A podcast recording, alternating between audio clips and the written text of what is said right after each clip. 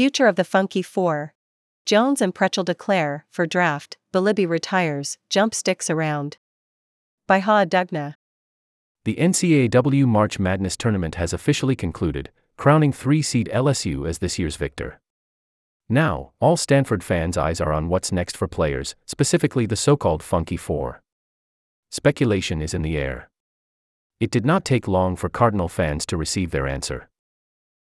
Teams like Stanford and South Carolina might have experienced an unexpected end to the season, but basketball is anything but over for seniors on these highly ranked teams. The Cardinals' own guard Haley Jones and forward Ashton Prechtel are entering the draft. The former is a highly anticipated first round pick in the 2023 WNBA draft. Jones had an outstanding run with the Cardinal. Over the course of her college career, she amassed 1535 points, 889 rebounds, 396 assists, 107 blocks, 90 steals, and 111 starts out of 118 games played. The Santa Cruz native has a robust career accolades list, including numerous All America teams, 2022 Naismith Trophy finalist, three time Cheryl Miller Award finalist, Most Outstanding Player of numerous tournaments, 2022 PAC, 12 Player of the Year, 2022 Rainbow Wahine Showdown MVP, and an ESPN Top 10 NCAAW player for the 2022 2023 season.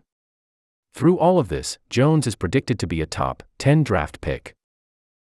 Prechtel also had a wonderful career at Stanford, accumulating 578 points, 437 rebounds, 93 assists, 98 blocks, and 37 steals in 1447 minutes of playtime.